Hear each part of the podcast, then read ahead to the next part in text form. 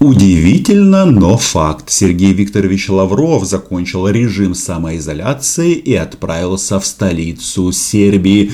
И что произошло? Лавров наврал в Белграде. Об этом мы сегодня поговорим. Меня зовут Роман Цымбалюк, я корреспондент Униан в Москве. Подписывайтесь на мой чудо YouTube канал, ведь здесь мы называем вещи своими именами. Не просто так а, российская делегация в первую очередь отправилась к своим сербским братушкам. Дело в том, что Запад во главе США подумывает, как бы закончить окончательно конфликты на Балканах. В первую очередь между а, Сербией и Косово. Украина, кстати, Косово так и не признала. И вообще вот эта история с Косовом, она очень любопытно, потому что на российские захватчики, когда обосновывали присоединение Крыма после военного захвата, как раз использовали косовский прецедент. Но это, по-моему, настоящий российский паноптикум, потому что Путин и компания всегда говорят, что Косово это плохо, это а, против международного права, но сами в Крыму поступили именно а, руководствуясь этим прецедентом. Согласитесь, с логикой здесь не очень, хотя, но это же захватчики. Так вот, западный мир думает о том, чтобы эту ситуацию разрешить, и все очень просто. А Сербии предлагают признать Косово и таким образом а, проблему снять и взамен получить как финансовую помощь и а, открытие дороги в Европейский Союз. И хочу сказать нашему народу, что В любом случае, тяжелые, тяжелые времена нас ждут, и поэтому мы должны быть сильными, мы должны быть э, все вместе. Ну, а потом и в НАТО, как бы там ни было, э, да, э, в Сербии помнят бомбежки Югославии, но, э, по сути, несмотря на всю риторику, э, плавная интеграция Сербии в альянс продолжается, и об этом как бы не принято в слух говорить, но российские товарищи знают, и не просто так, когда туда приехал Лавров, он что сказал? А, что ценят нейтральный статус – но это пока. Вообще, э, высказывания Сергея Викторовича, они должны, ну, мне кажется, э, насторожить наших сербских друзей, потому что он сказал следующее. Его хотел бы вновь от имени моей делегации, от себя лично выразить признательность нашим сербским друзьям за гостеприимство и теплый прием, который мы традиционно ощущаем здесь, чувствуем себя как дома – не надо думать, что это исключительно дипломатический словесный оборот. Ничего подобного. Дело в том, что они сначала себя чувствуют как дома, а потом не хотят уезжать. Вешают свои флаги и говорят, что все это наше. Конечно, у Сербии ситуация немножечко лучше, потому что у них нет общей границы с Российской Федерацией. Но мы-то, наших сербских товарищей и друзей, должны предупредить. Но а, сколько бы там ни разговаривали и не дискутировали по поводу а, будущего Косово и отношения Сербии с Косовом, кстати, а, Вучич, президент Сербии, сказал, что нет, они не признают такой обмен, ну, в смысле, европейское будущее в обмен на признание Косово, но вообще-то голова сербского государства и глава Косово собираются в этом месяце Вашингтон, и кто его знает, чем там все это завершится. Но а Косово, Косово, но у Сергея Викторовича почему-то а, первый вопрос из э, двух вопросов, которые были озвучены на пресс-конференции, а, был и касался непосредственно Украины. Причем, а, забегая вперед, скажу, у Лаврова спросили, когда Россия признает так называемые республики. Э, Владимир Соловьев, газета «Коммерсант». Сергей Викторович, у меня вопрос к вам. Здесь вы много говорили о конфликте в Косово. Я хочу спросить про другой конфликт, про конфликт на востоке Украины. Недавно украинская сторона заявила о том, что Минские соглашения не являются, Минский комплекс мер не является обязательным документом как рождаются российские фейки. Ну, эти славянские мальчики, горловские девочки и так далее, и так далее. Смотрите, они сейчас всем на, на, как один, как попугаи разгоняют тезис о том, что вот Украина сказала, что Минские соглашения не обязательные. Но если поговорятся в интернете, то выяснится, что а, Именно Сергей Лавров, ссылаясь на заявление заместителя э, украинской делегации в, Т, э, в трехсторонней контактной группе Александра Мерешко, заявил, что, мол, а, Минские соглашения не обязательны. То есть это россияне пересказывают слова украинцев, что, мол, это не обязательно. В каком контексте это сказано? Было, было ли это сказано вообще? Ну, как бы все выносится за скобки, и здесь они это подают как позицию украинского государства. А хочется сказать, ребятки, кто вам сказал, что Украина отказывается от Минских соглашений? Украина отказывается от российской версии реализации этого документа потому что то, что предлагают на российские оккупанты, ну оно как минимум никоим образом не ведет к реинтеграции региона. Вот, собственно, и все. А, кроме того, а, Киев ввел в переговорный процесс своих представителей Донбасса как альтернативу тем переговорщикам, которые изначально а, в этом процессе находились.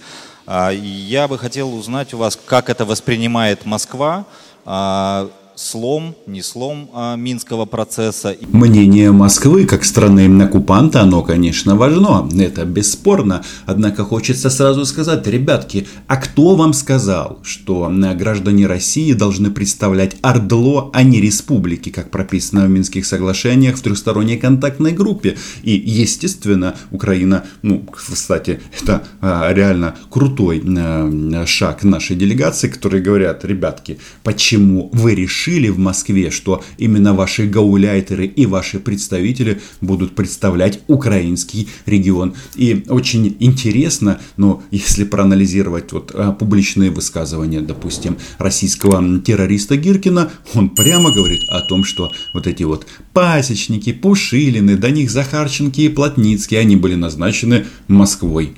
Вы уверены, что люди, которые назначены Москвой, а, будут представлять украинский регион? Но а, наш дорогой а, Владимир Соловьев, не путать с мудозвоном, продолжает. К чему он подводит? Правильно, к признанию Йоксель-Моксель. И если э, слом, то какие у этого могут быть последствия и существуют ли для России красные линии, после которых, после перехода которых она, например, может пойти на признание а, независимости э, непризнанных республик Донбасса? Спасибо. Вообще, скажу сразу, вот эти вот размышления по поводу признания, непризнания, они вообще не имеют никакого а, смысла по той причине, что независимо от того, как оккупанты пропишут в своем законодательстве захваченные территории, от этого ничего на земле не меняется. Ну, смотрите, есть захваченный Донбасс, есть захваченный Крым. Регион, э, по сути, э, был отжат в ходе двух военных операций, или, по сути, одной. Но здесь, в России, они почему-то у себя это оформили пора по-разному, мол, Крым наш, мы его не дадим, а Донбасс а, ваш, но мы его тоже не дадим. И если они на это пойдут, на признание, то, ну, что мы получим? Ну, по сути, а, наши а, российские не друзья, захватчики, они, ну, просто получат новый набор санкций.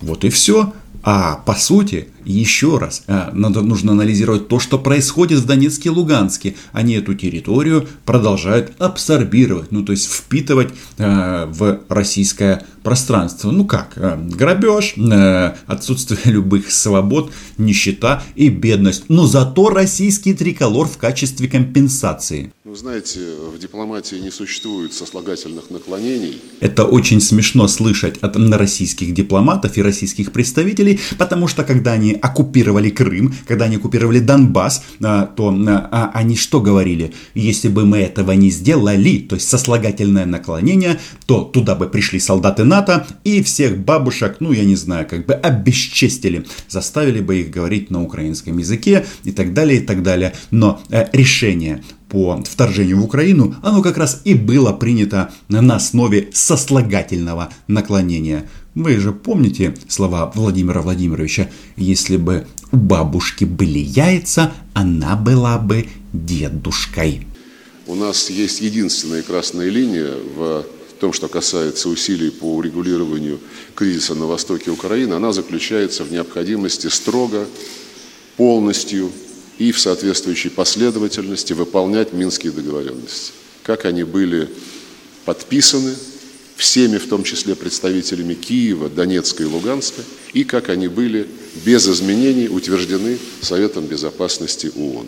Конечно, я бы мог бы снова показать на, на сайте Кремлин.ру Минские соглашения и посмотреть, кто же их подписал, но достаточно это просто проговорить словами. Представитель России, представитель Украины и ОБСЕ. И еще там внизу было две фамилии, Захарченко и Плотницкий. Кто эти люди, там не указано. И когда нам говорят о том, что э, э, мы там должны э, договариваться с республиками, но это дебильная российская интерпретация, которая не имеет ничего общего с здравым смыслом. Тем более, вы помните, я совсем недавно делал видео о том, что россияне хотят, чтобы республики, ну, в смысле оккупационной администрации, принимали участие в внутри украинской жизни, политической. То есть им как бы вот этой а, партии российских коллаборантов а, с красными шариками недостаточно. Ну, потому что они понимают, что а, мыльный пузырь, он и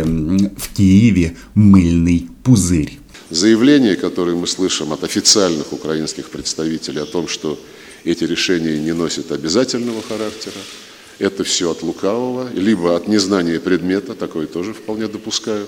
От лукавого. Но лукавят сейчас именно россияне. Ну, собственно, почему лукавят? И врут в наглую. Еще раз. Вот эти вот слова о необязательности Минских соглашений приписывает Грызлов а, нашему представителю Александру Мерешко. А, но, слушайте, а, мне кажется, представители нашей страны могут говорить от себя сами без э, ретрансляции российскими говорящими роботами. Там многие занимаются украинским урегулированием с прицелом на э, то, чтобы приподнять себя во внутриполитической борьбе. Это правда, особенно эм, продвинулись на этом направлении пророссийские всякие э, товарищи, которые э, заявляют о том, что вот, а мы точно знаем, как принести мир в Украину. Ну и, естественно, почему-то все пророссийские товарищи, которые артикулируют эти вещи в нашей стране, ну, озвучивают исключительно российскую версию э, урегулирования.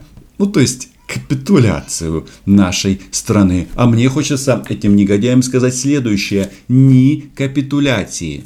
Резолюции Совета Безопасности, согласно 25 статье Устава ООН, являются обязательными к исполнению всеми государствами. Я думаю, это достаточно э, ясно всем тем, кто хотя бы раз прочитал этот важнейший документ международного права. Правильно, в том числе Российской Федерации, но еще раз, в Минских соглашениях нет ничего об оккупационных администрациях. Если вы называете этот конфликт внутренним, то тогда давайте-ка мы сами будем разбираться, как его решать. И э, включение в трехстороннюю контактную группу представителей Ордло, э, которых изгнали российские захватчики, по-моему, очень нетривиальный ход. Слышим мы и заявления, в том числе с самого высокого уровня, украинского руководства о том, что минские договоренности важны исключительно для того, чтобы сохранять санкции против Российской Федерации. А что вас здесь удивляет? В ситуации, когда вы не хотите уходить с украинской земли а, и а, оформляете там каким-то безумным количеством безумных слов, хочется сказать, ребятки, ну раз вы такие умные, тогда, бляха, платите за это. За что там у нас э, последнее время должны оплатить российские налогоплательщики? За российский газ, который они бесплатно поставляют на оккупированный Донбасс. Ну что ж, а это выбор россиян если вы э, такие э, хитренькие, то да, за все будет выставлен вам счет. Я думаю, что нашим западным коллегам, которые работают с Украиной и на словах подтверждают безальтернативность Минских соглашений, должно быть стыдно за таких своих а, подопечных. И... Стыдно, у кого видно или кому нечего предъявить. В нашем случае нам не стыдно, потому что мы защищаем нашу страну. Вот, собственно говоря, и все. И как ни странно, но очень отдаленно эта ситуация может быть похожа на то, что, с чем столкнулась Сербия. Ну, в, э, по крайней мере, в части отжима части на твоей страны. Хотя предыстория, конечно, и э, ход конфликта, он совсем другой. Потому что в нашем случае, ну, это российское военное вторжение. И мы не раз отправляли соответствующие сигналы и в международные структуры ООН, ОБСЕ, Совет Европы, и в адрес ряда европейских столиц, прежде всего в Берлин и Париж, поскольку они являются вместе с нами и украинцами а, участниками нормандского формата, авторами, соавторами, я бы сказал, минских договоренностей сигнала о необходимости все-таки вразумить киевских представителей, чтобы они перестали манкировать своими обязанностями и отлынивать от выполнения требований Совета Безопасности ООН. Я вот на этом ограничился в ответе на ваш вопрос. То есть Сергей Викторович прямо не ответил, будет ли Россия признавать Луганду. Но независимо от того, что они там э, говорят с высоких трибун, по сути это произошло. Ну есть же такое положение дела, как де-факто. Вот 24 июня на российская военная техника проедет по оккупированным городам Луганску и Донецку. И хочется сказать, ребята, что вы там говорите? Резолюция Совбеза ООН, а что там предусмотрено поставки российской военной техники на оккупированные территории? Да, вы в этом уверены, вы ничего не попутали, но они это прекрасно понимают и почему-то ждут, а, чего они ждут? Ну, в данном случае ждут смены власти в Украине. Они почему-то думают, что после Зеленского к власти придет Медведчуковско-Шариковская группа, российская группа и исполнит все московские мечты. Но, как говорится, мечтать не вредно. Но эпидемия завершена, а, по крайней мере в международных отношениях, и битва за Украину продолжается. Нам отступать некуда. На этом все. Читайте агентство Унян и подписывайтесь на мой супер YouTube канал. Чао!